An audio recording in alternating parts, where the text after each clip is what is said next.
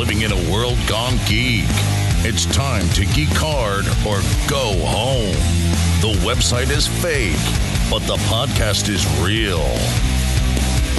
Here's your host, Grounded Geek. Hey, everybody.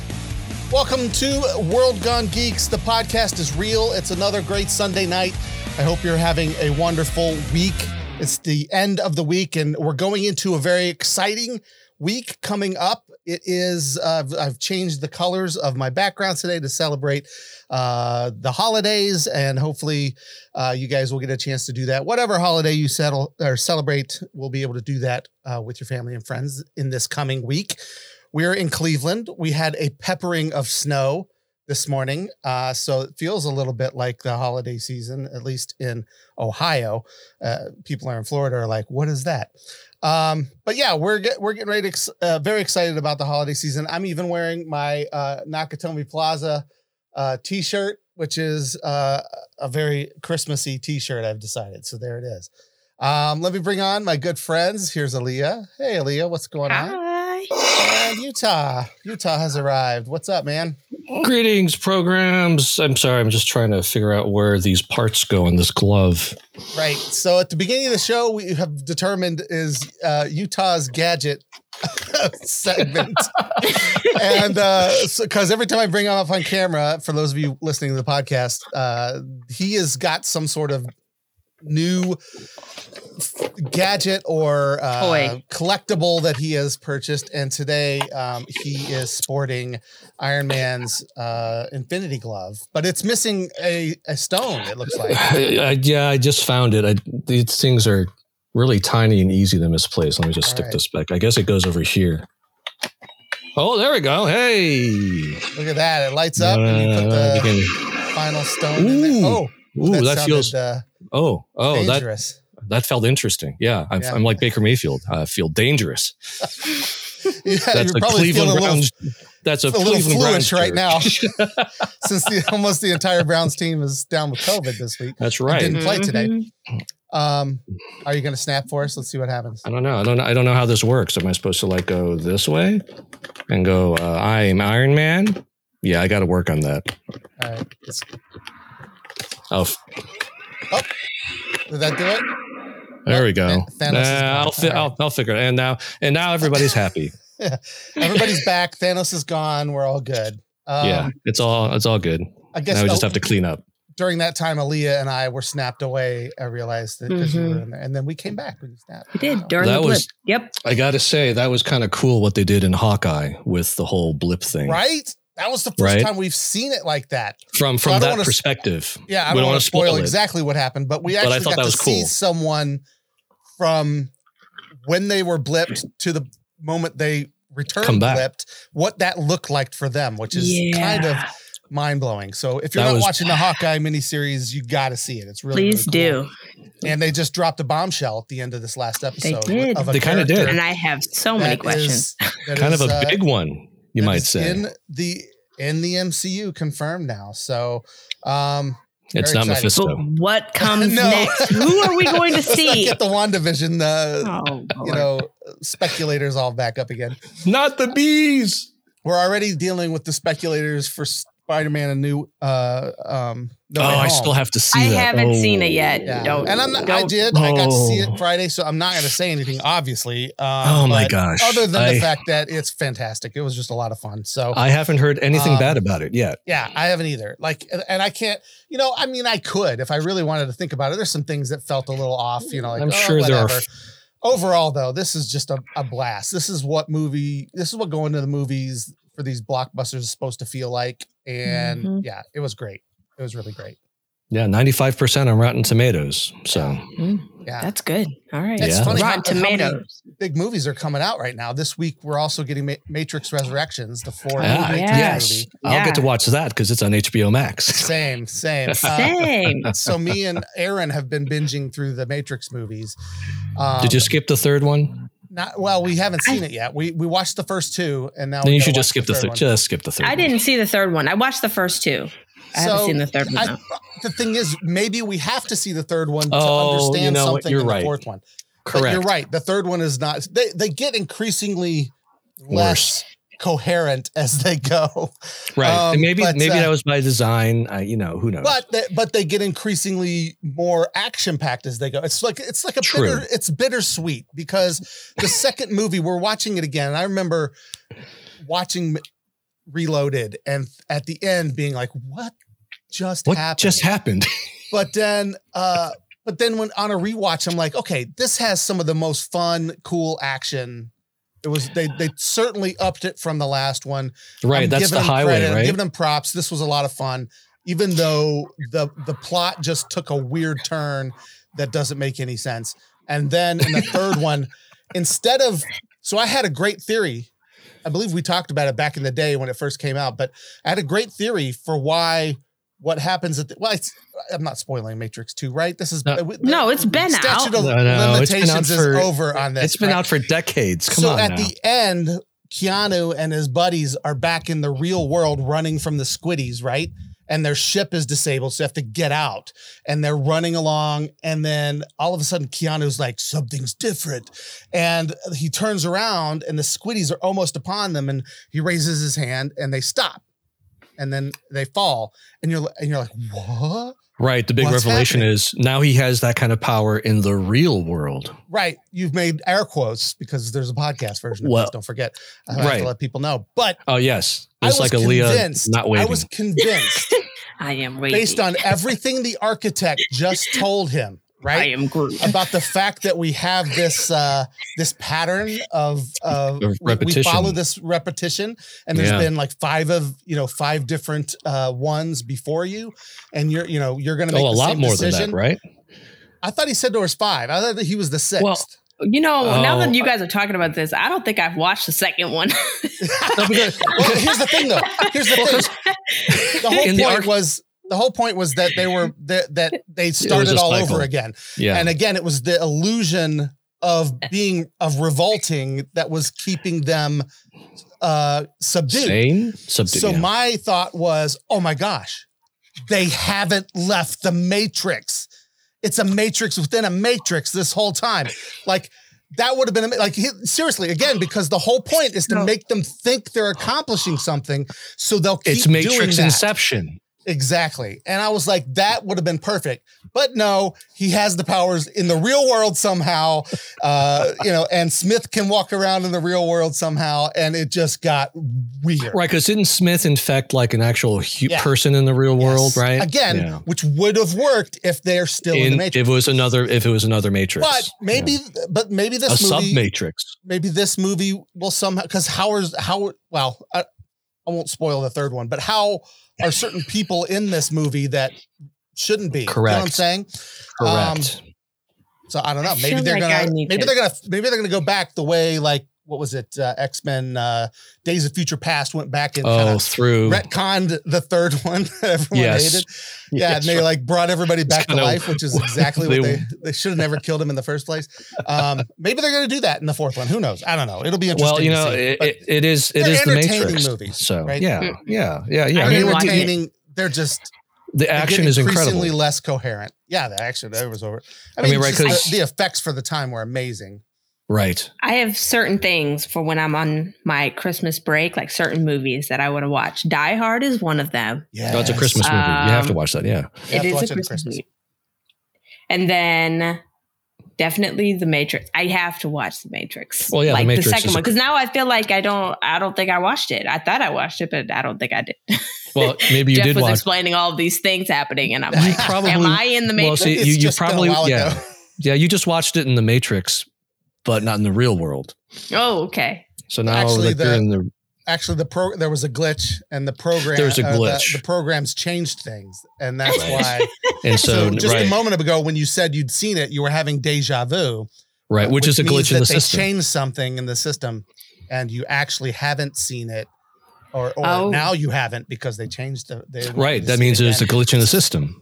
Oh, okay. Like whenever they like in the world real world, whenever they change word or what is that? Like the Ber- Bernstein Bears, and then they Yeah. changed it to the Mandela Bernstein effect, Bears. all that stuff. It's because they had to change something, right? That's why there, Yeah. that means there's a glitch in the system. For some So reason, they had to change something. Yeah. everyone. There's thousands of people that remember it this way, and then Yeah. somehow they're trying to They, convince. they us. were in the uh, you know the the three point two version of now we're Right, in the that means there's a 3.3 glitch in the system. and some of those people are still around. Some of their some of the residual programming is still. I don't know. Oh my gosh, this is getting this is getting less coherent than the movies. So let's just uh, Right. That means there was a glitch in the system. he's just gonna keep going. I think. Um. So anyway, yeah, Christmas is coming up. Uh, lots of other holidays. Um, whatever it is you're cel- celebrating, we're glad that you decided to spend tonight with us. And um, you know, I was just like I said, I'm wearing my Nakatomi Plaza. I love that. I noticed that. Yeah. Very nice. uh, I just it just showed up. So I got two two t-shirts from work. They they my um, manager at work offered we could pick these t-shirts or whatever. This is the other one that I got.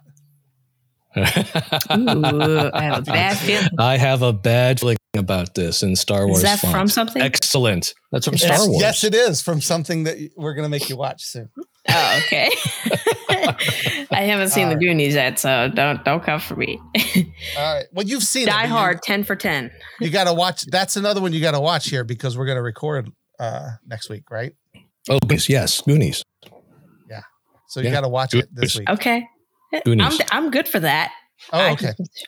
sooner rather than later. And uh, for those of you wondering why we are talking uh, about watching Goonies? Goonies? Goonies, it's not because it's a Christmas movie. Although maybe we could make a case. Let me think. Um, Uh, let's Uh, see. I'm not going to go there. But the um, but again, like I said, this is a holiday season. Not everyone's celebrating Christmas. Maybe for somehow Goonies fits into their uh reason for this Hey, season and that's there- their yeah, holiday yeah, movie. I I'm mean- not gonna i'm not gonna rain on that parade I'm sure that there do there that? are there are pirates celebrating a holiday this season. Yeah, Like you know, you know. Um, Um, but anyway, else? the reason We we are talking some about that is because we're going back. Is finally uh, coming back. It's uh, it's finally coming back. Yes, we're going back is coming back. Yeah, we're going back. We're going back to going. We're going it's back. finally going to premiere. We're going to try to ring in the new year with it. So uh, you can join us on January first with a new episode of our of our uh, sister podcast, if you will. It's a Mm, film discussion uh, and also a little uh, you know audio drama narrative type story that that will go through all of the episodes as well so it's kind of fun and uh, you can check that out uh, in fact go ahead and put it in your podcast players right now subscribe follow whatever it takes in those Go back to your podcast players and those podcast missions and subscribe to. We're Going Back because We're Going Back is coming back. subscribe to this one too because that's how you're going to find out there's new episodes. It, it's going to let That's you know. right. And Derek Mar- uh, Mabel, yes, you're right. Goonies is the greatest movie ever. I, I don't know if it's the greatest movie ever, but I, I mean that's It's- that's a valid opinion that I'm not going to step on It's a because valid it's opinion pretty darn good. it's a Um, damn good movie. and Die Hard 10 out of 10. Well, I, I definitely everybody knows how I feel about that. Wait, Die Hard didn't happen on August uh, on October 10th. What does he mean? I don't understand.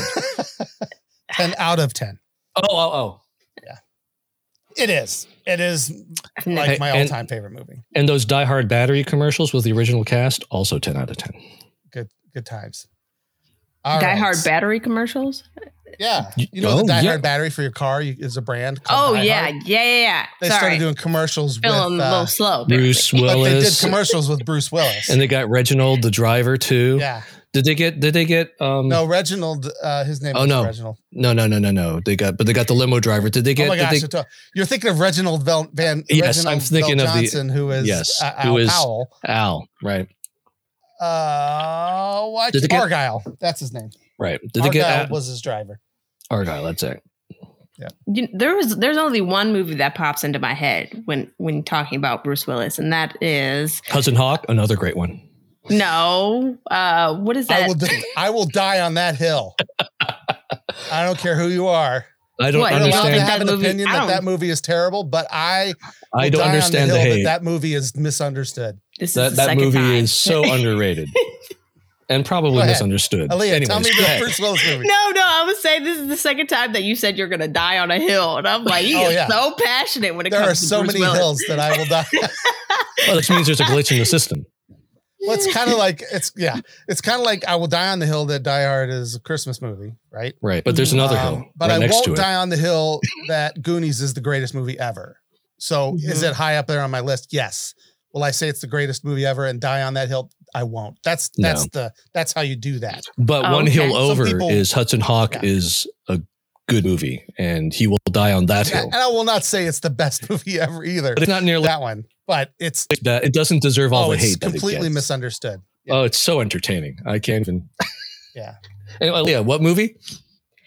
Um, well, I lost it, so I was trying to Google it. Uh, oh, the Fifth Element. The Fifth Element. That's Yes. literally the Oh, only. the now only that movie is I another one. excellent movie. That's a good movie. Yeah. That's a good one. That's, That's a very good Bruce Willis movie. Uh there but I mean, you know, there's lots of them. Yeah, multipass. All right. so that's we're gonna move on. um, but uh we're glad that, again that you're here. We have great guests tonight. We're going to talk about some fun stuff. Uh, I just started um, uh, playing this uh, demo of this game this week. So tonight we have some game developers on the show. These are a group of college students in around Columbus that uh, banded together, start their own game development development company, and now they're deep into development on this African-based RPG called Zakumba. And I I'm going to ask them how to pronounce the other name because I'm not sure. It's Estrella is what I want to say. Mhm. Uh, but let's let's go ahead and meet them. It's the team from Afroduck. Welcome, guys. Hi. There they are. Hello. Hello. All right. Hello, hello. So why don't you guys go ahead and introduce yourselves um, for our podcast audience? Let us know who each of you are. Yeah. Okay. I guess I should start. You get to start. oh yeah, I'll start. Um, so my name is Kwesi, uh, Kwesi Christian. I am the creative director and founder of Afroduck Studios for Zakumba Estrella. So you said it right, Jeff. You you got it on the mark. Absolutely. Did it. and I'm Nick. I am the lead programmer for the project um, and a co founder of the company. And my name is Neil, and I am the narrative editor. Very cool. Yeah. Oh, Now we in a moment we're gonna find out what all those things mean. So Yeah. uh, but one of the things that we that I love about this show, and I invite people on, you know, um, sometimes I know Aaliyah feels a little out of place because Utah and I are geeking out about something that she hasn't seen or hasn't done with a guest because we just get into a into a, a, a you know a mode and we're like, oh my gosh, and then we just babble. Um, I don't know anything about game development, so this is good. This is a great, which is great. You know, you want to bring people on who are going to educate you, right, and tell us about stuff that we don't already know. And uh, so I'm very excited. But um, why don't you give us a little bit of so Kwesi? I met you. Uh, I met. Uh, I might have seen a, couple of the other of you too. I don't remember, but I met you at the Cleveland Gaming Classic here in Cleveland, which is Yeah. a convention. Um, Yeah. And you guys have been to several of these, right? To kind of like debut the game and show people kind of what you're doing. Yeah, absolutely. We, yeah, Jeff, when we met at the Gaming Classic, that was like, I think that was our third convention for like that year. This year. Yeah. And we kind of just threw ourselves into it because we've never been to a convention before. Um, but it was Oh, really, really fun. Um, the Cleveland one was the last one that we went to, and we had a ton of fun. So definitely shout out to Cleveland. Yeah. Definitely want to Yeah. go back again, uh, show Yeah. what we've been Hey. working on. So yeah, super Hey, fun. And Cleveland you definitely should come back because actually, uh, Utah and Aaliyah don't even know this yet, but I'm actually uh, joining the team that's helping to plan that, and World Gone Geek's going to be a part of it next year. Oh, You're right. We, that's Wow. gonna we be don't so know that. cool. we may, we may we may broadcast live. We may Surprise. broadcast live. Uh, we may I don't know what we're doing. We may maybe we'll we'll broadcast live and then we'll uh, commentate the final round of the Tecmo Bowl championship there. Ooh, Yeah, definitely. Something. Yes. We'll find something That's to do. what we're gonna do. Yeah. I'm up for what? I'm up for color I'm, I'm up for color commentary on the Tecmo Bowl. Absolutely. Well, you and I are we're we're uh, Joe Montana Sports Talk football on the Sega Genesis. That was really Yes. the one that kind of that like, was that was our game back in the day, if you recall. Um, Yeah. But that's uh, anyway. Yeah. So it's, tell us a little bit about um, Aaliyah how has you no idea. guys got started. Uh, you- how- I've always wondered, like, does somebody have this idea and you went and got the your friends, or and it kind of grew from there, or do you get the friends and then you guys come up with the idea? How did it start for you guys? oh yeah, it definitely started with the dream. I'm just kidding. No. Um, when we when we started, I actually had met Nick back in college. We went to OSU Newark Um, and I met him, just a guy that loved Pokemon. We bonded over Pokemon, and we're like, oh my god, do you want to come over to my house and play Pokemon? We're like, absolutely. So it was it was uh, really great, and we lived together for like two years. And there was a game that we played because we love a lot of RPGs called Lunar Silver Star Story. It's originally on the PS1. And we were just playing it one day. This was like what our fourth or fifth playthrough. And we were like, you know, it'd be really cool to make a game. And then Nick is like, we could make a game. Do you want to make a game? And I'm like, absolutely, we can do it. And I'm pretty sure that day Nick just went and like changed his major to like game development. I did. And then decided like, all right, we're gonna make a video game. Like that's just what we're gonna do. Um, the original concept of the idea did come from me. A lot of the story and the narrative aspects are from, you know, my own life, people that I've met, uh, different, you know, stories that I've heard. And I was born in Ghana. Um, so one thing that has always fascinated me has been how cultural, um, like different cultures that are represented in video games. I never really saw that inside of an African narrative. So I wanted to kind of bring that into the indie game market. I felt like it would be extremely viable and super cool um, because I don't think there's a lot of African stories that are told, especially within that representation. So I when you're designing a game, usually the best rule of thumb is the story is like the last thing that you make for for any solid game. I went the complete opposite way and I wrote a 200 page like narrative of like here's what I want the game to be. And Nick took Nick took a look at it and he's like, all right, cool, but what's the game? Like, what, what, what do you do on it? Um, and throughout this whole adventure, I've met awesome people like Neil um, and the rest of our team who have basically um, kind of helped shape and build what we've wanted to make, which has been the RPG. And let me tell you, Jeff, good rule of thumb, just a piece of advice never make an RPG as your first game. It's the worst idea in the entire world. it, it, it's it's not gonna be a good time. Make a nice racing game. That that one is a Oh, bit that's a good one. Yeah, racing game. That- Yeah. They, they teach Yeah. us that in college. Exactly. Uh, that uh, what RPGs are one of the hardest games to get up and starting. Oh yeah. Uh, and of course, that's we decided to go with the hardest one first. I guess. Absolutely, but that's just because I'm a crazy man, and you know, I want I want to see this game come through. But honestly, what a lot of people have really liked about our game, not only with the art and the characters, but the story that we're trying to tell, um, because it is one that I personally feel is really unique. Um, and every single member of my team, I'm sure Neil can definitely testify to this. Once they hear my vision for the narrative and the story I'm trying to tell, everybody instantly gets hooked. And then I tell them, here's how much work it's going to be. And they're like, eh, all right, cool. I can spare some time. Let's do it. So, yeah, Very that's cool. kind of where we've like started and where we've uh, been and started our road in game development. So, yeah. Well, now, how did you guys kind of find the other people that you needed? That, you mentioned like the art and things like that. That was one of the first things that kind of drew me to your table, right? So when I Yeah. walked in, Mhm. I, I saw that standee of the character. It was really cool. I'm like, oh, Yeah. what is this? This is so the art kind of really pulled me in and the style. Um, Yeah. So how does that come together? Who's who? Who did you? Who was the first person that you brought in to kind of do that? So, the I feel very like first. Sorry, go for it, Kwesi. Oh, oh, I'm sorry. Neil, you know what? I've been talking too much. I'm going to let you talk. Go Okay, for it. Okay, well, I was going to say, I feel like this is a good time for me to tell the story of how I joined the company because Yeah. it kind of fits. So I moved to Ohio from New York, where I'm from, in 2016, and I was getting an English degree, and I saw just like a poster on a bulletin board that was like, "Do you want to make a video game?" And I was like, "Yes." and it had all these little, you know, poll numbers. You take them down, and so I oh yeah. took one of those and I texted Kwesi. Um, and then we sat down to have lunch. And I remember that first day, lunch became dinner because we talked for like six hours.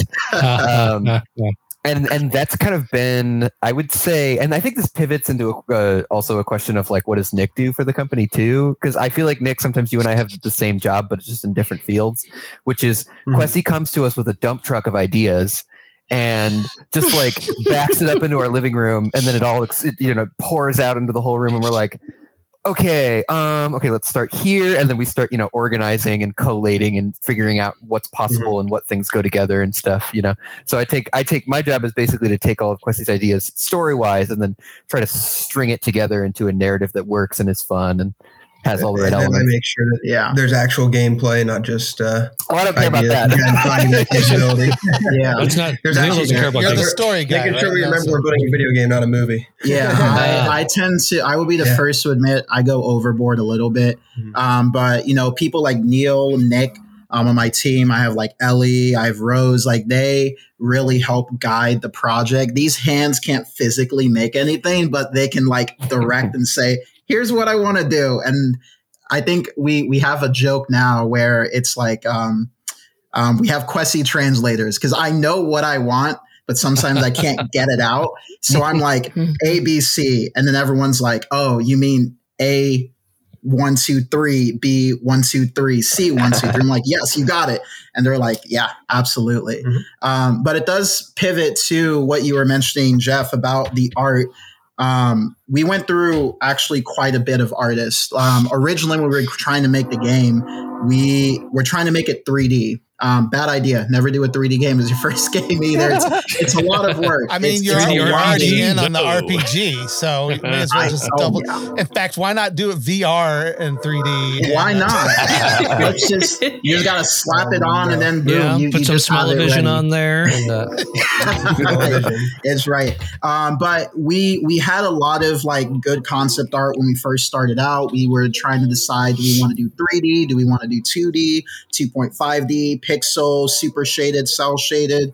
Um, so everybody that joined, I think we've had a total of five different art directions that we've like shifted, um, which is so really cool. And then it turns out, oh, some of the Kwesi's great at choosing the hardest options. that is correct. Um, so we've basically shifted all the way back to 2D, and it really wasn't until I met one our lead character designer. Her name is Yaira.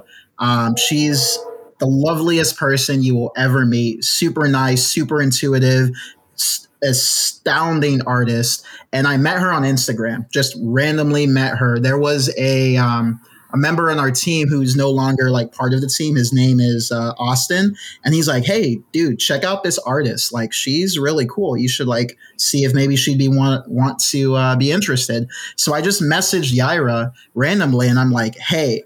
I have this vision for a game and I want to do this and I love your art and I think it could really fit. What do you say? And Yaira was like, give me a couple days to think about it.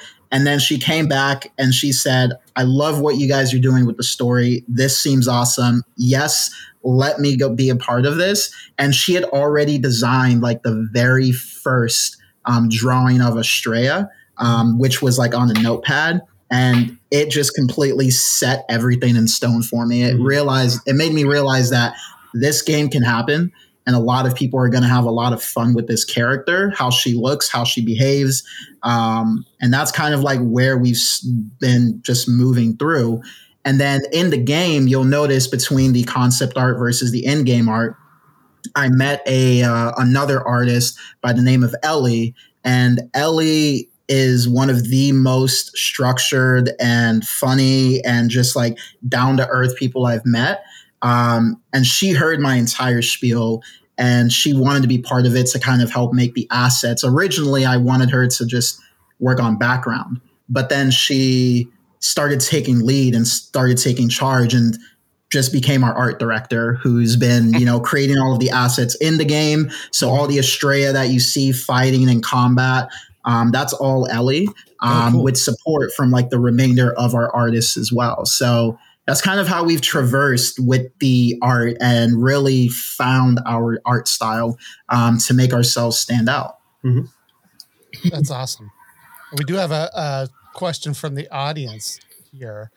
Um, and it was what was some of the inspiration when writing the story? So, like when you came up with this story, uh, what, where did you get some of the inspirations from it for it? Yeah. And I think Neil, you could also probably answer this question too, because Mhm. we've had so many, so many discussions. For me, the initial idea Um, and I don't know if she's watching, but she'll she'll yell at me later. One of the initial ideas for the story actually came from my own personal family. So my little sister, um, her name is Teresa, and I kind of wanted to create a narrative that revolved around a young child um, struggling and trying to find their way throughout, um, you know, like throughout their lives. Um, and I think the stories about single fathers, especially like single black fathers, is really interesting because you never really see that dynamic. Um, and a lot of stigma, it's always like, you know, the mother stays and then like the dad leaves or stuff mm-hmm. like that. Mm-hmm. And I, I wanted to play on the idea of like, you know, the dad is there and doing his best to raise an only daughter, especially when the mother um, is gone. So with I know somebody personally that, you know, has been struggling and going through that. And I wanted the persona of, you know, a family member that I knew with the story of another dear, dear friend that's been going through it in order to kind of like tell this story. And it's not a tragic story either. It's more about a young girl that has so much opportunity. And even though the world isn't really giving her, you know, everything that she needs, she's finding her own path. She's very independent.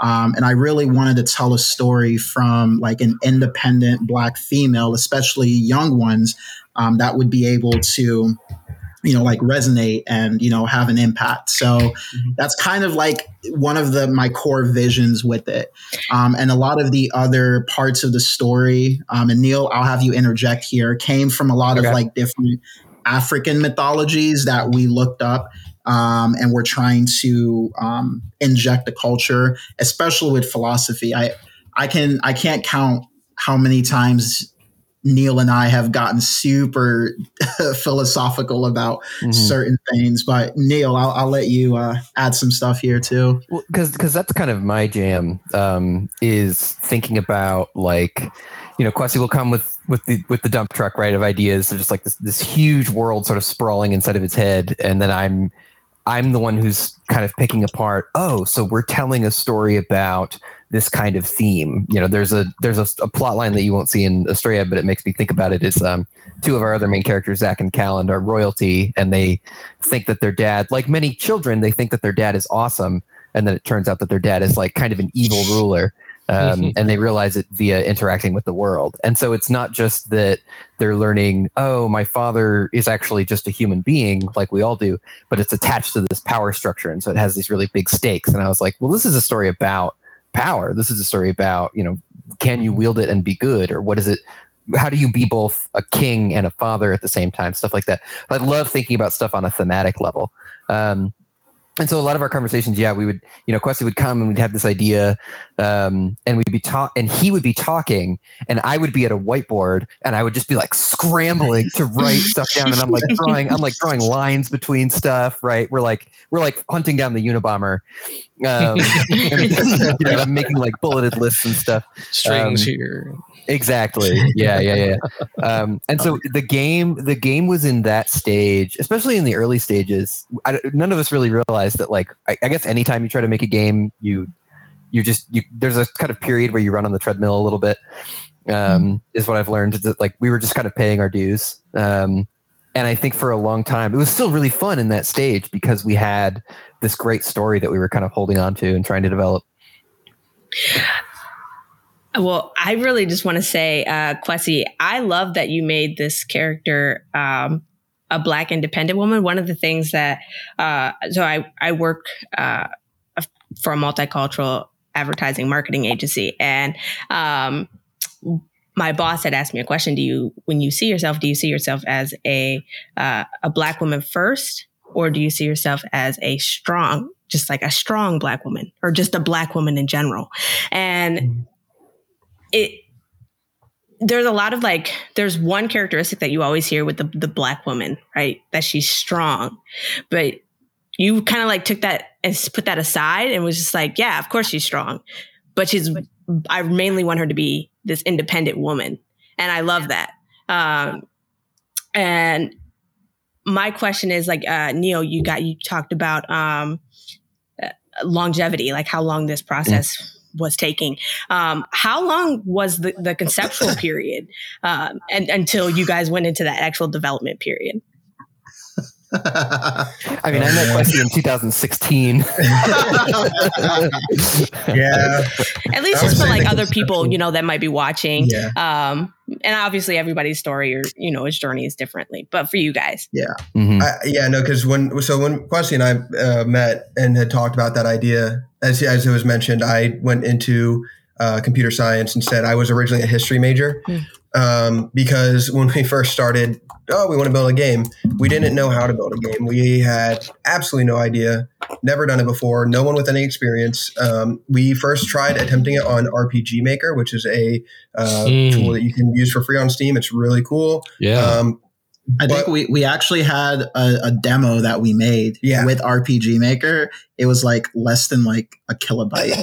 Yeah, no, it was, It was, a like, really, it was just a little little bit of gameplay that we put together to test some things, but I think there was like limitations that we were afraid of, and I knew just like looking at the program, like there's going to be some complications we run into, um, and as we were building out our um, trying to build out a team of people to kind of help us make this game, we were having a hard time finding programmers initially. Um, I think it was one of our biggest struggles, but yeah. uh, we eventually actually met uh, someone who really took hold and actually started making, I think, steps into the Yeah. development, which was Jacob Yeah. and Jacob actually kind of was able to put together um, something, right? Like a bit of a prototype to show what gameplay to expect. Yeah. Um, but we were we kind of were getting stuck on this point, and Jacob ended up, you know, for his own personal reasons, had to leave uh, and pursue his other uh, things on the side. Yeah. So I actually ended up taking over at that point because then, you know, two years had passed. I had had a lot more experience in programming and game development and uh, took over. But the conceptualization period before then, I would say it was a solid two years of us just It was like, oh, we want to build this Long game, but how do we even start building a game? We don't know. We'll just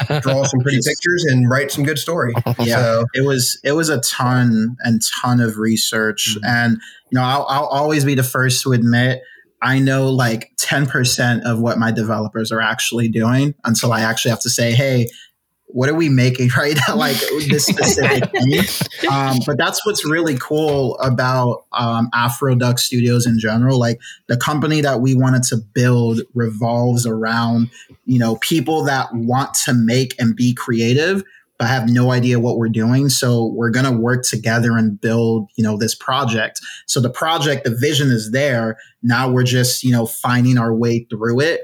Like none of us have any training. Like Nick is going to school right now for programming, Mm. um, especially for game design, but that's only just recently. Where we just got has been an accumulation of the experience, the people um, who've come and go, um, everything. And it's just been a really, really great journey. You know, anybody that's watching now, if you've ever been part of, you know, the studio, you've ever like even just like seen what we're doing, like your experiences are what have helped shape, you know, where we are. And it's really just more progressing every day on what we're trying to accomplish. So, yeah, I know, Neil, you had something you wanted to add to.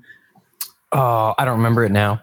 That happens. and that's how development goes when you're I got having inspired. You, yeah, I, Got I felt like I was I'm watching the, inspiration. the end of Remember the Titans. And Oh, yeah. then I lost all my thoughts. there you You know, go. Jeff, you asked a question. You're like, you know, what, what's everybody's actually role? I'm the inspiration director. Like Ooh, when yeah. everybody starts to get bummed out and they're just like getting burned, they come to me. 10 minutes with me, you'll be like, yeah, that's right. nice. You're, ready, like, you're recharged. You're ready to go. Can like I have Ste- that just to? I need that for my personal life. Can you set that up on like Fiverr or something so we can like have some I know, sessions with yeah. you? Because I can feel like you know what? Yeah, Yeah, I Put need Kwesi that. on speed dial. Literally. yeah, that's right. You know what? That that's how we're gonna help fund the entire game. Just inspirational quotes from. there you go. That's- Absolutely, that's that's actually brilliant. $10. That's Does actually just- Yeah. Does he just say So- you're the inspiration? That's Just have that playing in the background all day how, long. how good is your high Chicago voice? Yeah. Um, no. Uh, number one, um, I love the fact that you guys are, uh, you know, in Columbus and that you named your studios Afroduck. Um, I don't know if anybody, everybody knows the story behind it, but I'm assuming that it has to do with Afroduck. Um, Yep. Oh, uh, yeah. and then so I, I would love to hear uh, your the story on why you decided to to name name it. Was it posthumously? I don't even remember how long ago that happened? It was 20 it was 2016 because that's when we filed the LLC. So it's not even like that long of a story.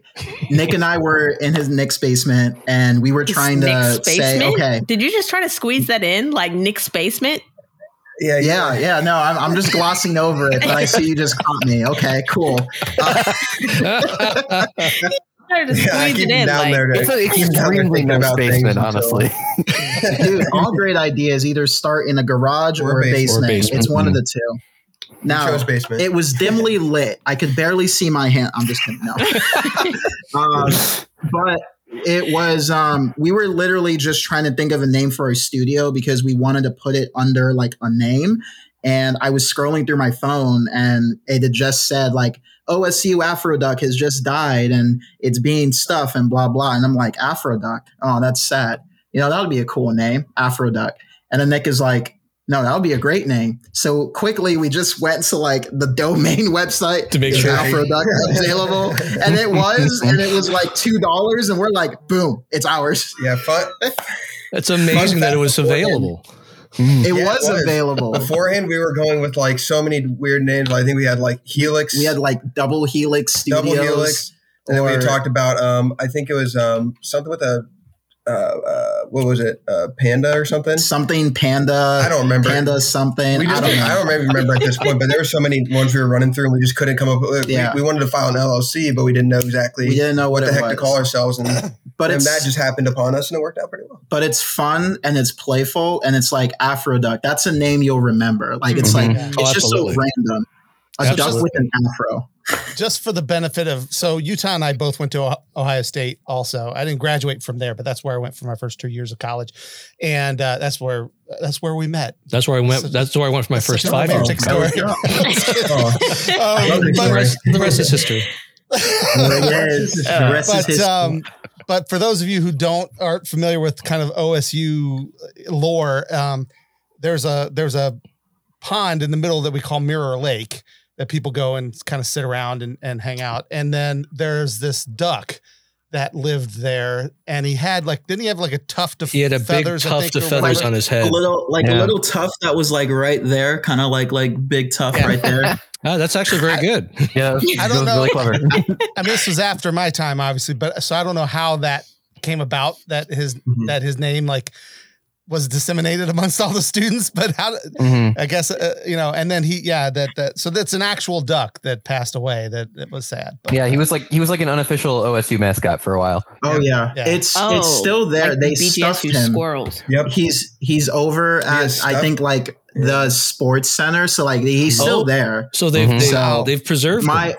Yeah, you one can of my stand goals one of my goals is when our company makes enough money i am going to go buy that duck from osu that is I'm that is sure one my that'll go well. oh it absolutely will i'll say this is my duck it has my name on it can i have it back Oh my god, that is funny.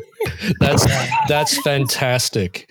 We need, So- and, and we're gonna have you back when that happens. That's gonna be Yeah, we amazing. gotta talk to you. Absolutely. We'll be happy to Yeah. showcase them. yeah that's how you know we'll make it That's how- right. Yeah, When you actually Only when have Afroduck. duck himself is when we made it. yeah, That's dude. right. It's the goal. So is Afroduck Studios all of your full time jobs, or is this the uh, sort of the dream hobby slash side gig? side hustle. Yeah. Yeah. The latter for sure. It is Yeah. definitely the latter. We started, you know, wanting to make a like an indie game studio because we wanted to design it, but you know, we definitely, you know, got to pay the bills. Right. Um, so we have like real jobs that are, you know, helping support us.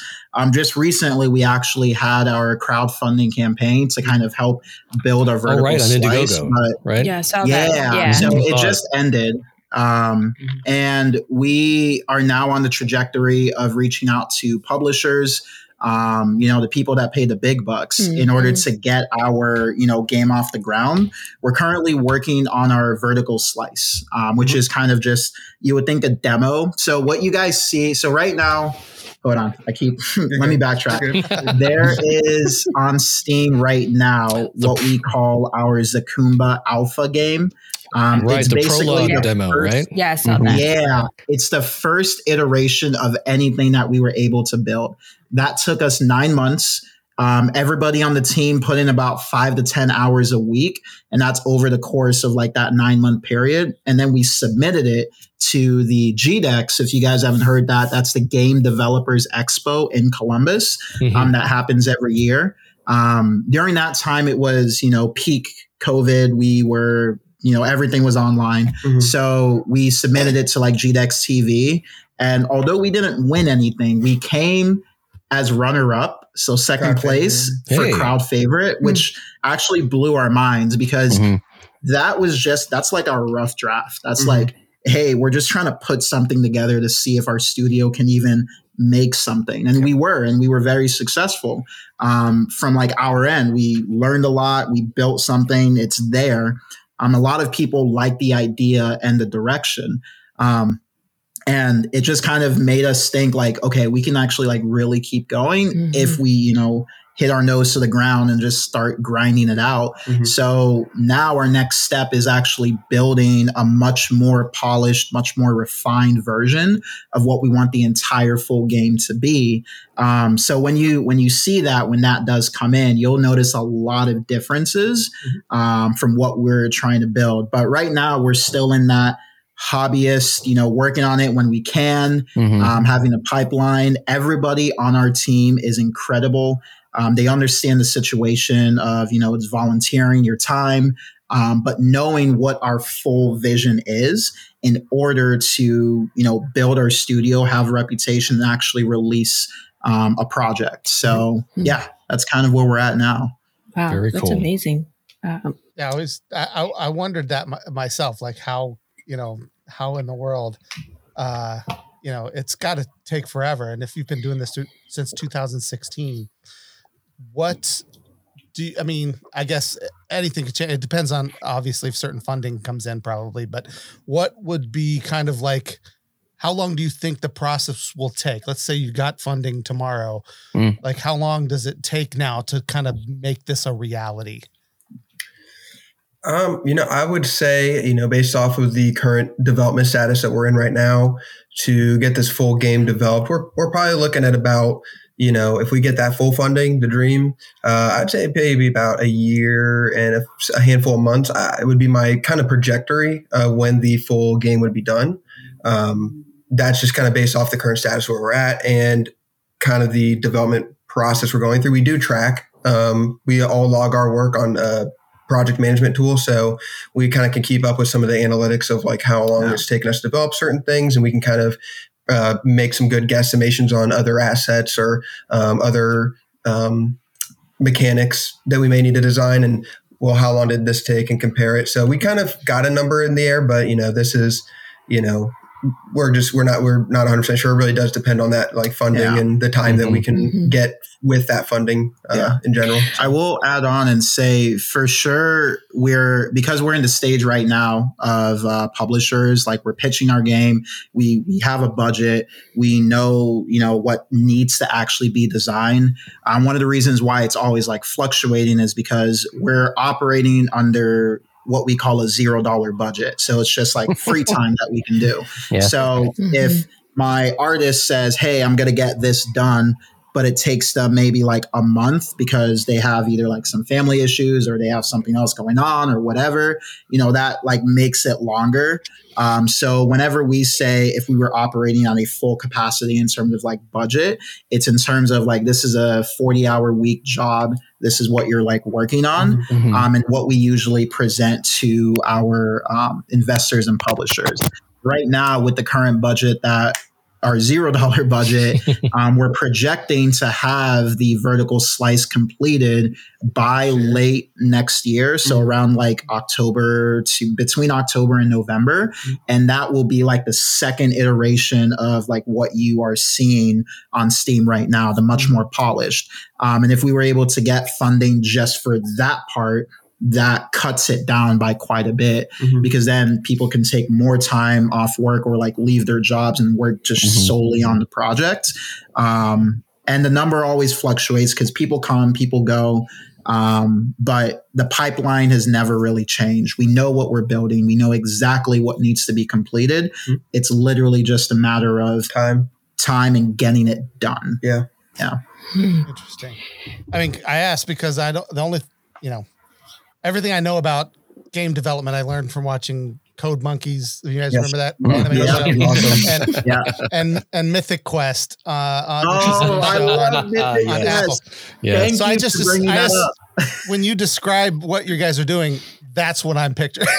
oh, absolutely. So it's funny you mentioned Mythic Quest. I am striving to become Ian. That is who I'm striving to be. well, not hopefully not everything Well, about. not not, everything not, about not everything, just the cool But he parts. does have a lot of what Yeah. Uh, with the writing director. You have a lot of that energy The- too. everybody can, mm. Uh, compares me to uh, who is it? I can't He was remember. he was the writer with the Nebula Award. I keep forgetting his name. Oh yeah, F. Murray Abraham plays. Yeah, it. yeah. Um, Everyone that's says the that's energy me. this guy's got. He may want to be uh, Ian, but he's That's definitely. It, it's funny because when I first pitched the game to Nick, I'm like, "Here's the story." And I gave Nick this a grand adventure. I'm like, "Here's how it's gonna play out." And Nick looks at me straight in the face, and he's like, "Nobody cares about the story. We just need to make a game." it broke my heart. I was like, "No," and Nick's like, "No, no, the story's good, but." I don't care right now. I need to like build this thing so, so that we can like build it. So, uh, it, it, it, it's fun time, fun times. Very Mhm. cool. So, what are um, you've talked a little bit about the challenges, but for you know any new uh, game developers or anyone looking just to build a, I guess RPG game um, for the first game. Don't do it. Number one, don't. yeah. Number one, don't do it. Number Well, two, okay. don't.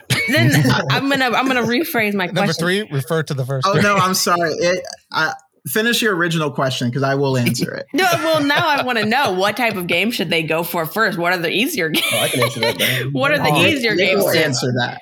So Uh, there's, yeah, no, I think that's a great question for any new game developer. Like, you know, what's a good idea for a game to start building? And I, there's this really interesting game. Um, it's like called Hexagons. I th- believe it's what it's called. Um, and it's the and all the gameplay is is that it randomly spawns in these hexagon shapes with one side missing, and they just kind of shrink down uh, towards the center. And you have, you have this little ball in the center, and you just kind of you can move like any direction, but you have like a limitation of how far you can move. And that's the extent of the game. I uh, the YouTuber I, who made it, I reference him as Brackeys. Is like a I'm going to build a game in ten minutes, and he built that game in ten minutes. That's a good starting place. Something on that level where it's something you put together in an hour. Um, game jams are really good ways to start as well, where you have a set time limit you have to find a game that's reasonable to build in that time. You know, something that's you know very straightforward gameplay, very simple, maybe one mechanic at most. Um, because that's kind of the starting foundation. Uh, and that's one thing I learned in college was to kind of start building some of those foundational mechanics and you build off of that to build these bigger games like an RPG where there's just so many v- variations of mechanics.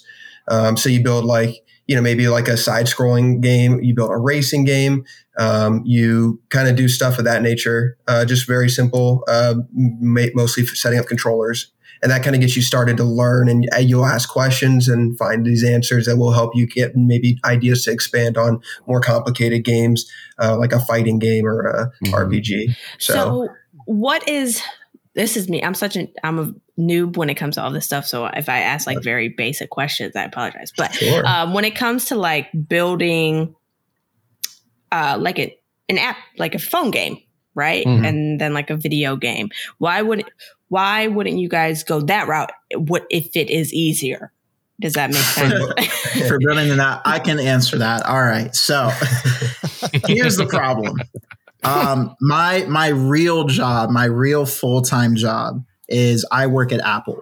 Um, so Ah, with that being retail the case, anything that I would attempt to build that is an app, even if it's not technically Oh. logged on like my computer, there is Apple a way that Apple could get it. Mm. There Yeah. is absolutely it's, a way. it's unfortunate It's unfortunate, and it wouldn't. and plus you won't leave apple I need money to live. I need to live right now. Um, but in in all sincerity, it's just it, it it really is kind of like on me. And it's just because we want to make sure that this game belongs to us. Nobody else can like lay claim or stake to it. Mm. Um, and we've thought about the idea of making an app game and translating it. So it's definitely on our mind. Well, what if It's it's, like just an Android? Yeah. Even Android, Apple can lay claim Yeah, to they it. can actually like uh, it doesn't They're- matter what device you They can it lay claim to anything that that their employees develop. That Oh. their employees develop as software. So Yeah. that's I why remember signing that too. yeah, that's why there's not even a Mac version of the alpha on Steam, specifically because we don't want any problems with Big Daddy Apple. M- Mr. Right. Tim Apple, please don't come hurt me. well, and there's also uh, to add on to the question, even outside of that, I think there's you know the reason we went for this game was the fact we were able to recruit very well for having a larger team because a game like this if you're you know don't have as much experience like you know i, I did graduate with my degree in uh, game development at columbus state so i do have some credentials there and one of our other developers our artist rose that he mentioned earlier Mhm. also graduated there on- on the art side of things. Um, and I think that we were able to recruit this team that was large enough that, you know, I think we were like, we can probably build a slightly bigger game. Yes, building the smaller game would get us uh, that, you know, early representation for our company. But, you know, our company, like, I, I we all really just kind of were so into this story and this narrative that Kwesi put together. I mean, that's really the driving force of why this game's getting built is because of how good of a story we have and planned for this. And I mean, it's just amazing. It really reminds me of like a Final Fantasy oh, or oh a. Nice. heart. Yeah, that, that's a beautiful comment. That's that's some high That's praise. too much Yeah. praise. Now, I, at least story wise, gameplay wise, I mean, we're still working on that. You know, I we're still working on that. we, we got some mechanics in there, but I mean, I think the story does hold up really well, and I think the overall grand picture that we have for this IP, you know, I really think we just want to see it through, and we're willing to put in all our eggs in the Mhm. basket. You know, me Yeah. and a few of the other developers on the team currently, we've built smaller games already, so we kind of have some, you know, resources and tools and knowledge that we can kind of bring to the table. I think that's been able to help us uh, Yeah. develop such a big project. So. One thing I will also mention, like the reason why we're building episode of Estrella, uh, it's actually kind of an interesting take. When we first started designing like Zakumba, we're like, this is the game we want to build. We had completely different characters that we wanted to tell. And we realized after some point, this game's too big. Like it's too big of a scope. There's so much that goes involved. There's too many routes, whatever. We need to like scope down and just like really boil and make something mm. but I am a very stubborn person and I did not want to lose the story and the projection we were going. So what we did was I like to call it a reverse DLC, where essentially in the main title of the game, you have an entire party that joins you on your quest to fulfill said end goal, right? No spoilers. So what we did instead was take all of the supporting cast that was inside of your party and we decided to break them down and give them their own game as like a mm-hmm. mini Ah. introduction to Nice. who those characters are. Mm-hmm. So mm-hmm. in the main narrative, you have Estrella as a party member. You you know she joins you. So I was like, well, what did Estrella do before she actually joined you? What was her story? Like, why does she exist? And so we decided to break it down. And that's how we came up with like Zakumba Estrella, because Mm. originally it was episode Estrella. Like we're talking about her, Mhm. and the ending of her game is the introduction to when she actually meets the characters in the main narrative. So Oh. that's how we've kind of started pipelining where now that we can also build specific parts of like this character as well as the world as we move on to next sections and each of the other supporting characters Hmm. we're slowly building the world as well as slowly building the mechanics so we're still Wow. on track we're just introducing the world to these characters different abilities and then by the time you get to the main narrative you we've already told you the story of these supporting cast there's no need for you to like get a dlc to like know oh this is who this person was and like you we already physically have the world built because we're just slowly in the um, unity engine putting things together like as pieces. Mhm. So that's kind of like how we broke it down in scope um, and decided we still want to make an RPG. We have to start smaller. So let's focus on one character, tell their story, use all of what we've learned there to move on to the next character and the next until essentially the Avengers form and then they save the world. I was I was gonna. That's just while you were saying that. I'm like, you're building the Zakumba uh, cinematic universe. That is basically. correct. Yes. I like that. Which Yeah. is, I think it's appropriate that Estrella is like an engineer and or like a you know a, a tinkerer or whatever Yep. she Mhm. is doing, building things and trying to fix the machines. Like it- that's she's She's, she's, the Tony Man. Stark. She's, the She's one bringing Tony- us in. right. She to is the, Tony Stark. She is bringing us into this new uh, universe. And then it's awesome. and then you That's guys correct. and you guys revealed the next character, uh, Bella, right? Or Bella's Bells. Did you guys? Um, Bells is a character in episode Estrella. So, Okay, so she's- it's not she's the, gonna like be- the next character. She She's gonna be the partner. So one of the biggest things with the narrative that I'm not gonna spoil it, but Estrella being independent and just like wanting to focus on like her own opportunities. Um, she definitely doesn't get along with a lot of the other children in Zakumba in uh, where she lives because you know they have their own dreams and aspirations.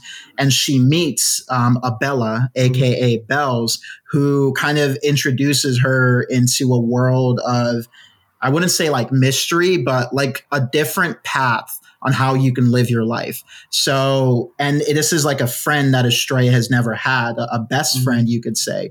Um, and their entire journey that they have during the course as you play the game really is interesting for the dynamic between them because they're so different.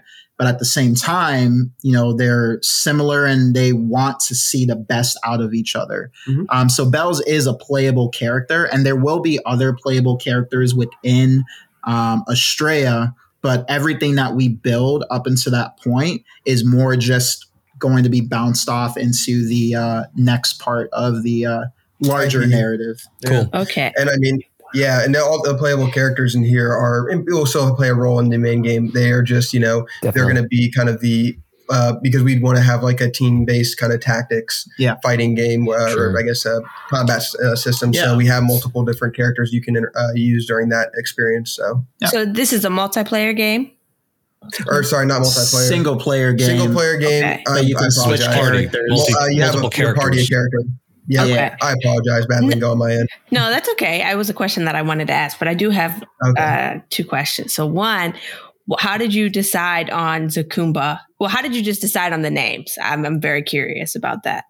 Um, Yeah. Um, okay. So I was born in Ghana, and when I came to the States, um, you know, my dad was in college, my mom was, you know, kind of like starting work.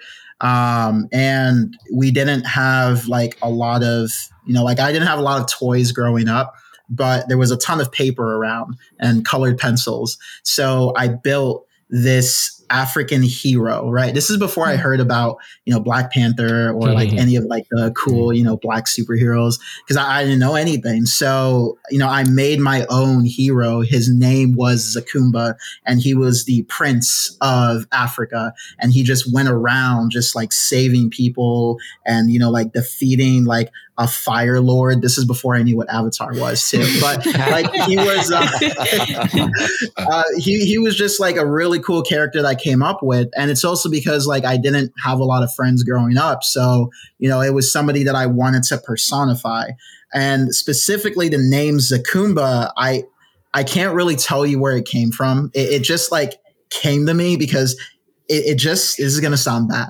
But it just sounded African, and I'm like, I like it, so I'm just gonna keep it um, and I, I was like, yeah, that's that's that's exactly what you know this character is, and it's just kind of been traversing over, and I've been boiling around this idea honestly since I was like ten, and it wasn't until I met Nick, I'm like, all right, I want to like really like make this character, so let's do it. Let's let's let's figure now it it's out. a world. and now it's a It's, world. it's a whole world. no, It's a whole world. That's great. A whole new So- world. Sorry. So Neil, as the as kind of the story, tell us a little bit about what you do as the story kind of uh, what your role specifically is, and then do you is that what you do also in your full time job? Do you are you uh, like a writer? Like how how did you get into this work? Yeah, um, that's a cool question. So my work, yeah, my day job right now, I teach English um, at the Rochester Institute of Technology because I'm in Rochester, New York. RIT. Um, it's it's a it's a really great place, honestly. I, I I went there for uh, a photo camp when I was in high school. I worked Oh, no high school yearbook. So yeah, they paid they paid Ooh. Mhm. for uh, my Amtrak train ticket, which left Cleveland at two a.m. and arrived in Rochester at like I think seven. And I spent a week there at RIT. So Oh, cool. Did you Anyways. say it was a summer camp? yeah, yeah, yeah. It was like just uh, a one week over Oh, the good. summer, and the So high you school didn't have to come for here in the winter. That's good. Oh no, hell no. Um, yeah, so my day job, I teach English. Um, and when I went and I got my uh, my master's degree in writing in fiction from Ohio State. That's why I went to Ohio in the first place. Um, and so I'm I'm like working on a book in my own time. That's my own Oh, cool. sort of big project. Yeah, project. it's amazing. Um, it's really fun, honestly. And one of the reasons I, and one of the reasons you know when I picked the little slip of paper off the um, off the bulletin board back in 2016, if you had told me then, you know, in six years you'll still be like working on the vertical slice, I think I would have been very confused, you know.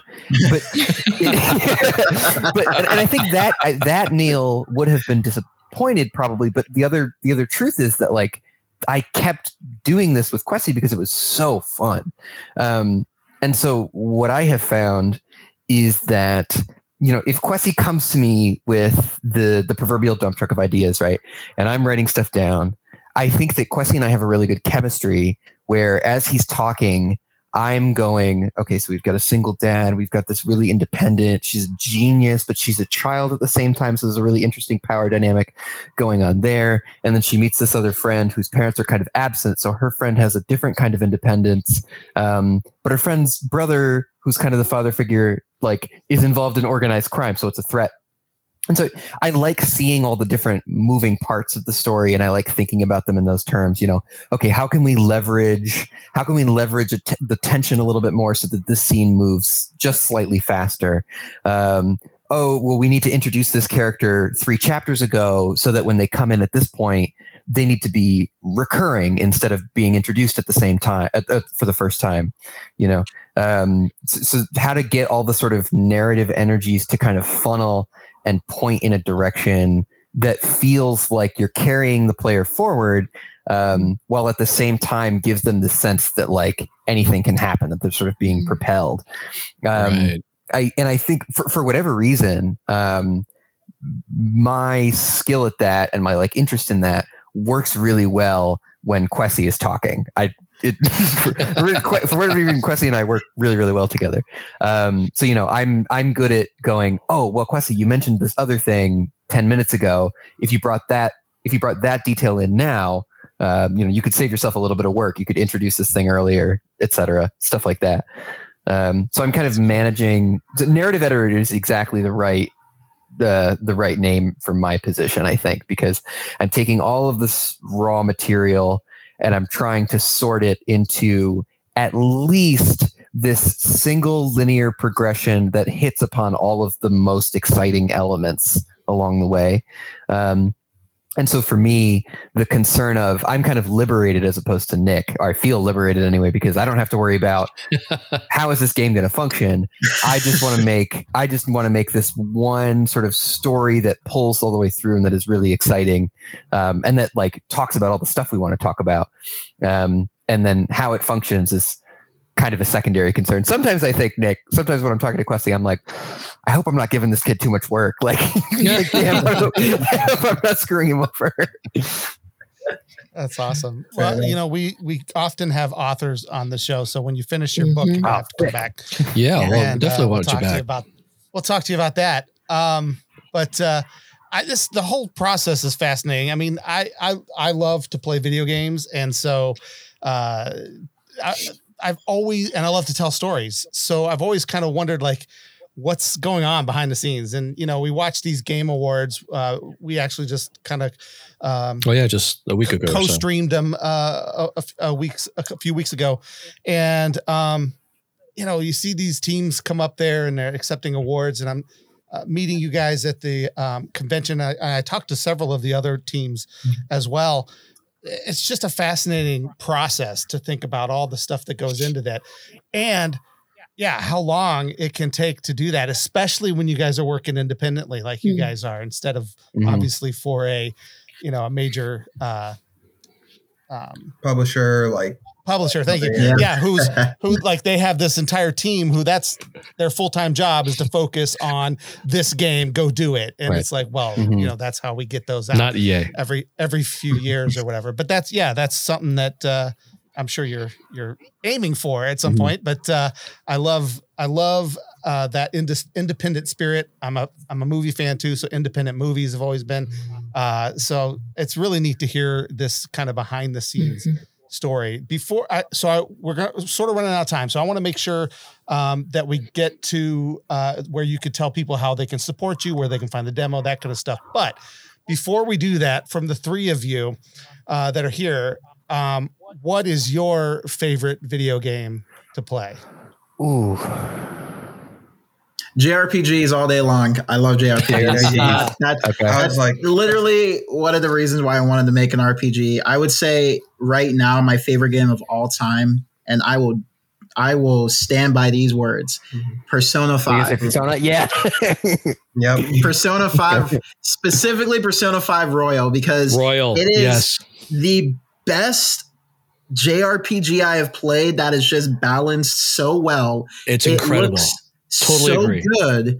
It sounds incredible. And like the story is like so multi-layered. It's very It- deep. It's I love it. I love it. Yep. That's I'm right, with, right there with you. My both me and my you. son are huge Persona 5 fans. We even we we're such big Persona fans, we even play those dancing games. I did too. Yes, I did. I have them. Oh, Yep, I have the them. Yep. plushies for them. That's Oh, you've got the a fan I plushies? Oh my that's fantastic. well that, that'll be on Utah's uh, little gadget Yeah. well, I'm going to have to go. I'm going next to have to week's get those. episode. Yeah, absolutely. No, but I totally Yeah. agree. P P5R is is is, It's is just great. fantastic. It's so I'm gonna deep. have to get into that. I, uh, see, I, didn't you bought try it to? Didn't you try to? I bought it for start PlayStation and I just could not get into it. I couldn't figure out Oh, what's going on. I so just- worth the. I was journey. so lost. It's okay. And, and I and everybody well no no I mean like, people that I know uh, that I uh, love and respect and play have just raved about it. And I'm Hmm. like there's something to this game. I'm gonna I gotta find out. I gotta find out what it is. And it was on sale and I was so it's it's still in my queue. It's it's another one that I'll get to. Listen, But I have a when you huge start backlog, playing so. that game, we're not gonna see you for like a month. I'm just Yeah, gonna say it, that. it really, it really can Well, suck I you in. I am so I am eligible for sabbatical this year uh, There you go. at my job. So Sick. Perfect. maybe I'll just There take a go. month off and play Persona, Persona 5 5. sabbatical. my It's- wife, my wife would like totally shoot me if that was what I needed to I don't know. sabbatical to do. It's a pretty valid reason, I think. So what about uh, What about uh, Nick you other guys? What? Yeah. Um, okay, so Kwesi went with an entire genre first, so I'll do that. Um, Well, then, then he narrowed it down to Persona. Yeah. But then he, but then he named arguably the best JRPG, so it's okay. you, sir, you are a genius. You you understand. I, I anything that anything that tries to nail the Dungeons and Dragons experience, I Mm. I will try at least, and I love. You know, I'm playing Pathfinder: Wrath of the Righteous right now. Absolutely loving it. Um, Pillars of Eternity, uh, Divinity: Original Sin. Mhm. Um, Okay.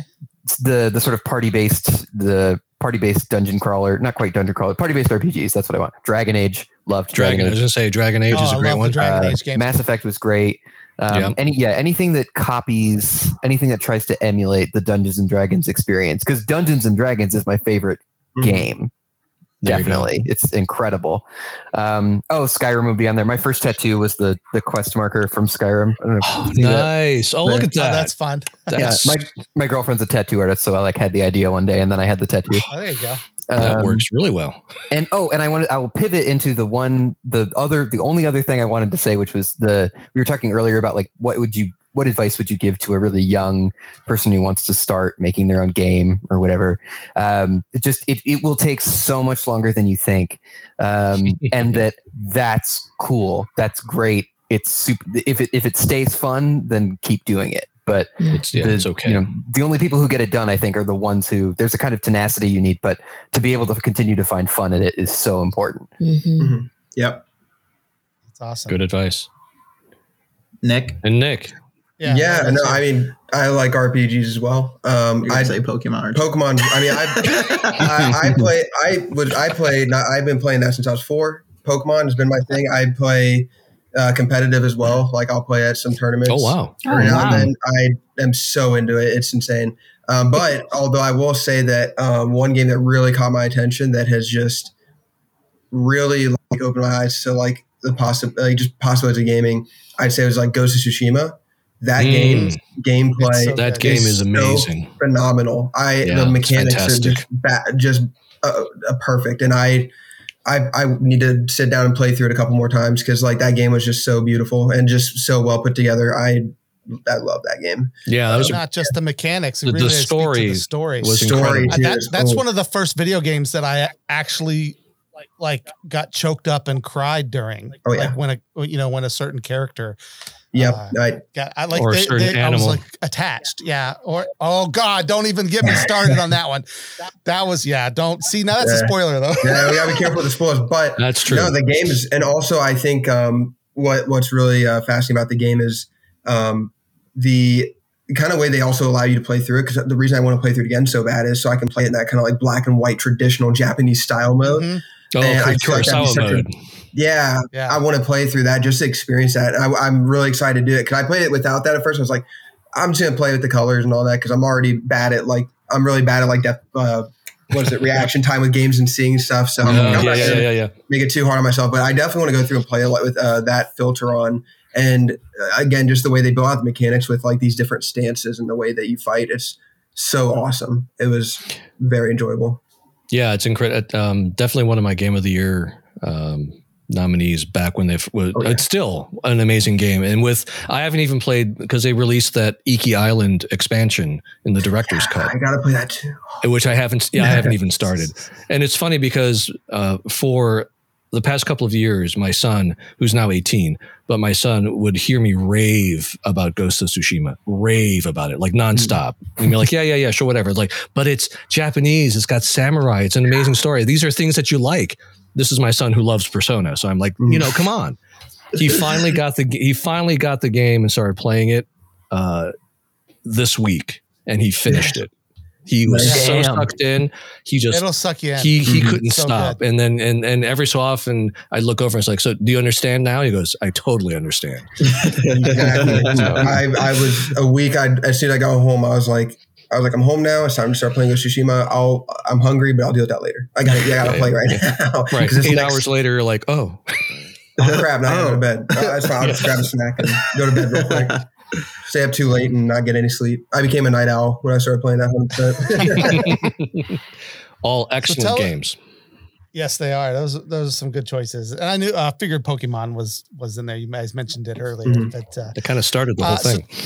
Before we go, tell everybody where they can find your uh so if they want to support this process, are you still doing Indiegogo? Is that still open?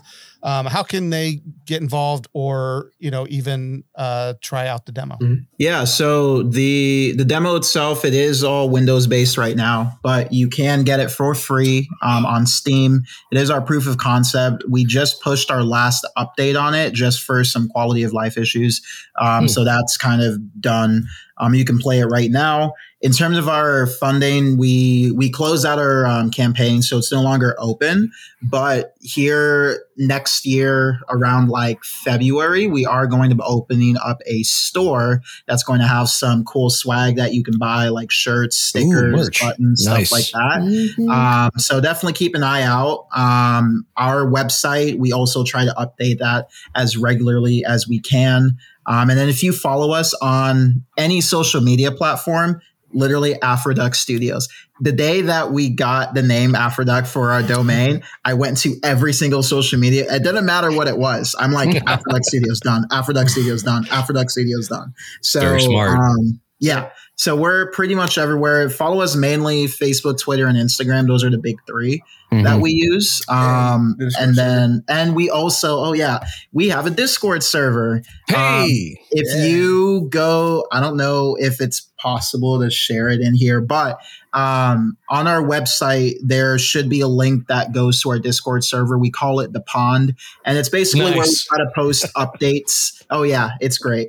I came, I come up with all of these names, guys. Just, just like I'm a great name maker. And Yeah, it's great. Um, but you can uh, find us there, and uh, yeah, we're we're we're pretty much like everywhere we can. A lot of our time is spent on development, and I'm the one that does the social media, but I'm really terrible at it. I don't understand social media. I'm trying, but you know. And we're, we're, we're gonna see. Uh, TLDR, we're still new in the Discord server, like kind of figuring out our niche in there and Yeah. uh, whatnot. But definitely check it out. I mean, Check all our out. developers, you know, are there, and we are w- trying to find a way to kind of start uh, sharing the development process for anybody who is interested in game Mhm. development and seeing how Very that kind of cool. goes on in the back end. And Yeah. anything you can see a lot of things on there before you'll see them on our social media or anywhere else. So And we're pretty responsive. So if you're like trying to get into development and you have a question, somebody would be super happy to talk with you. That'd be cool. oh yeah, Oh yeah. I might just you know ask questions about you know opinions of games and stuff. I'm, Sick. We'd be happy to have you you. Yeah. yeah Oh, yeah. absolutely. Well, thank you guys so much for being here and sharing with us. We're gonna have to have you guys back next year when around this time yeah. to see where you are in the process, especially if your vertical slice is ready to go. Uh, we got to try to schedule and, and kind of hear where, what's going on now. That'd be awesome. What- what's the next step? Yeah, uh, because I think this is interesting. I love uh, following this uh, story, so we'll, we need to stay in touch. Uh, thanks for sharing your time with us, guys. Yeah, Yeah, thank you thank for you. having us. Thank you, we had a lot of fun with this. Was our fun. first podcast ever, so you Yay! guys, we appreciate it. this is really fun. appreciate, Appreciate it. it. You guys knocked Yeah. it out of the park.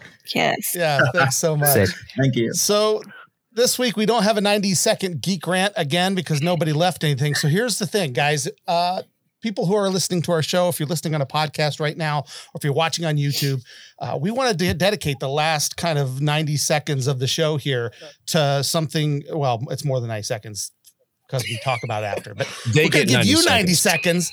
To give us uh, kind of your opinion, rant about something. Maybe you're excited about something. rave about Maybe something. you want to, yeah, rave. Maybe you want to complain.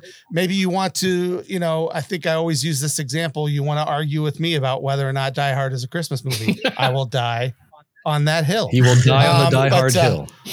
The only thing I will not is Derek Mabel is if you mention anything about uh, that team up north, that will not make it on the show. I, he he Oh, they're I- they're he allowed put a for con- this I'm gonna, year. You know what? That's I my appreciate friend. that he watched. That is So one I'm my gonna put best it up. Sorry. That's that's what he said, and it's okay. No, he's you know I'm putting it up. We don't gatekeep football fans. No, you can say that Uh, this we don't year. gatekeep. Um, but yeah, no, uh, yeah, congratulations this year. You know, we'll see you next year. Yeah. but uh, no, I'm I'm uh, I want to hear from you. We want to be able to share your opinions with people too. We want you to be a part of this show. So speakpipe.com slash world gone geek. If you've got any kind of opinion and you can, you know, get it out in a coherent way in 90 seconds, do that, please. We would love to play it right here at this point. I would even play this really cool uh, Oh, sound bite. Do we have an intro? um, It's time for the 90 second geek rant. There we go. And then, And then you would repeat would it. start talking and it would be like, so you're like a part of the show. Um, yeah, we would love for you to do that. So please, um, 90 seconds to, to have your voice heard on in a World Gone Geek. We'd love for you to do that. Special thanks again, uh, to Afroduck studios for being here with us. Yeah. And thanks as always to my partners in crime, uh, Utah and Aaliyah. Thank you. We're being waving. here. We're We are not here next week. Uh, next week we are taking the holiday off, so enjoy the holidays with your families. Everybody, we appreciate you guys listening to us all year and being a part of the show. Um, we will be back on uh, the second, January second, Next year. with our good friends from Promptly Written. Yeah. Promptly Written podcast are going to be here. Um, we're going to so we talked to Ian. We saw, talked to Ian a few weeks ago. He's an author uh, and he does this podcast with a friend of ours named Matt. We're going to talk about that podcast. It's going to be lots of fun. And we have something special and fun to announce with them uh, of something that we're we're doing Oh, we do. next year. So that's going to be a lot of fun. Do Okay. we? So all that to say, don't forget to follow us on Facebook, Twitter, Instagram, TikTok, YouTube, and Twitch. We're World Gone Geek pretty much everywhere you decide to get social. So get social. And we're growing our Patreon account. So check that out at patreon.com slash World Gone Geek. We're trying to start making some swag. We're going to have some special behind the scenes and special broadcasts that only patrons will get. So check that out. Come there. join me as a patron. And uh, you, you can join as low as $5 a month. So please, we'll see you guys on January 2nd next year. Go see Spider Man. The podcast is real is a World Gone Geek production.